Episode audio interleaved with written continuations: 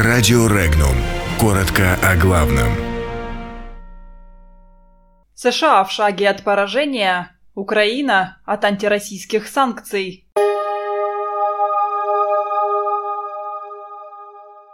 США используют террористов в Сирии. Австрия не будет участвовать в армии Евросоюза. Решение по ситуации в секторе Газа не принято. Как США утратили глобальное военное превосходство. Киев готовит очередные санкции против Москвы. Сирийское информационное агентство САНА сослалось на анонимный источник, утверждающий, что военные вертолеты США провели операцию в деревне Аль-Сувейда в провинции Хасака, недалеко от границы с Ираком.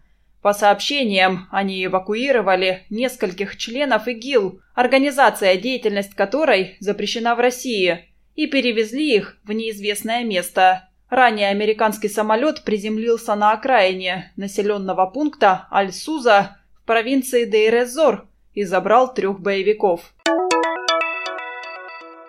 Австрия не сможет принять участие в создании предложенной президентом Франции Эммануэлем Макроном общеевропейской армии. Об этом со ссылкой на представителя австрийского министерства обороны пишет «Курьер». По словам источника газеты, в военном ведомстве у австрийской стороны нет оснований для участия в указанном проекте общеевропейских вооруженных сил в силу того, что это противоречит прописанному в Конституции Австрии нейтральному статусу державы.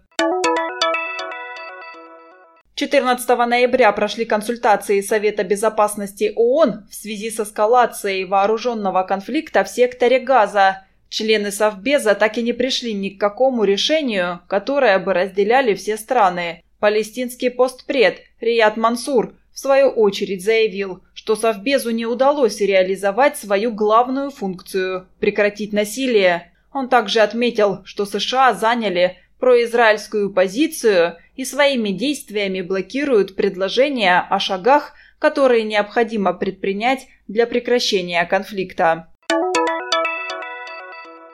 Соединенные Штаты утратили свое глобальное военное превосходство и потенциально могут потерпеть поражение в войне от России или Китая, заявили эксперты Межпартийной комиссии Конгресса США. Об этом пишет Washington-Post. Военные эксперты сделали вывод, что американское военное господство может быть окончательно подорвано за счет отставания в реализации новой стратегии национальной обороны Соединенных Штатов.